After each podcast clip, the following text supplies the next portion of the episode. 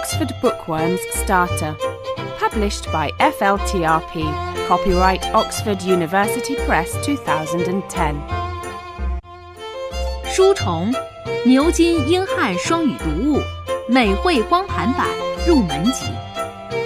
睡骨的传说。The Legend of Sleepy Hollow by Washington Irving. Retold by Alan Hines. Read by Eliza Foss and Rick Adamson, Fred Berman, Heather Corrigan, Kathleen McInerney, and Oliver Wyman. Rip Van Winkle. Chapter one.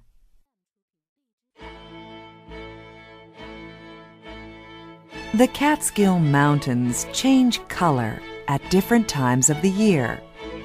Many people think that they are magic mountains.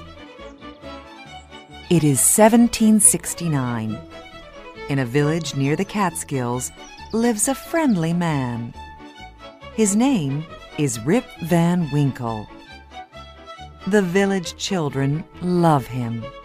Rip loves doing nothing all day. But when the men of the village ask Rip for help on their farms, he always goes and helps them. And when the women of the village ask Rip for help, he never says no. Rip is always ready to do his neighbor's work, but he never works on his farm. The Van Winkles have two wild children, Rip and Judith. Young Rip always wears his father's old clothes. Morning and night, Missus Van Winkle tells him that he is lazy. Rip never answers her. This makes her angrier. One day, Rip leaves his wife at the farm. He calls his dog Wolf, and they go for a walk in the mountains. In the late afternoon, Rip sits on one of the mountains. For a long time, he watches the beautiful Hudson River.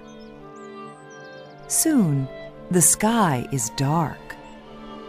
Rip's wife always gets angry when he comes home late, so he must leave now.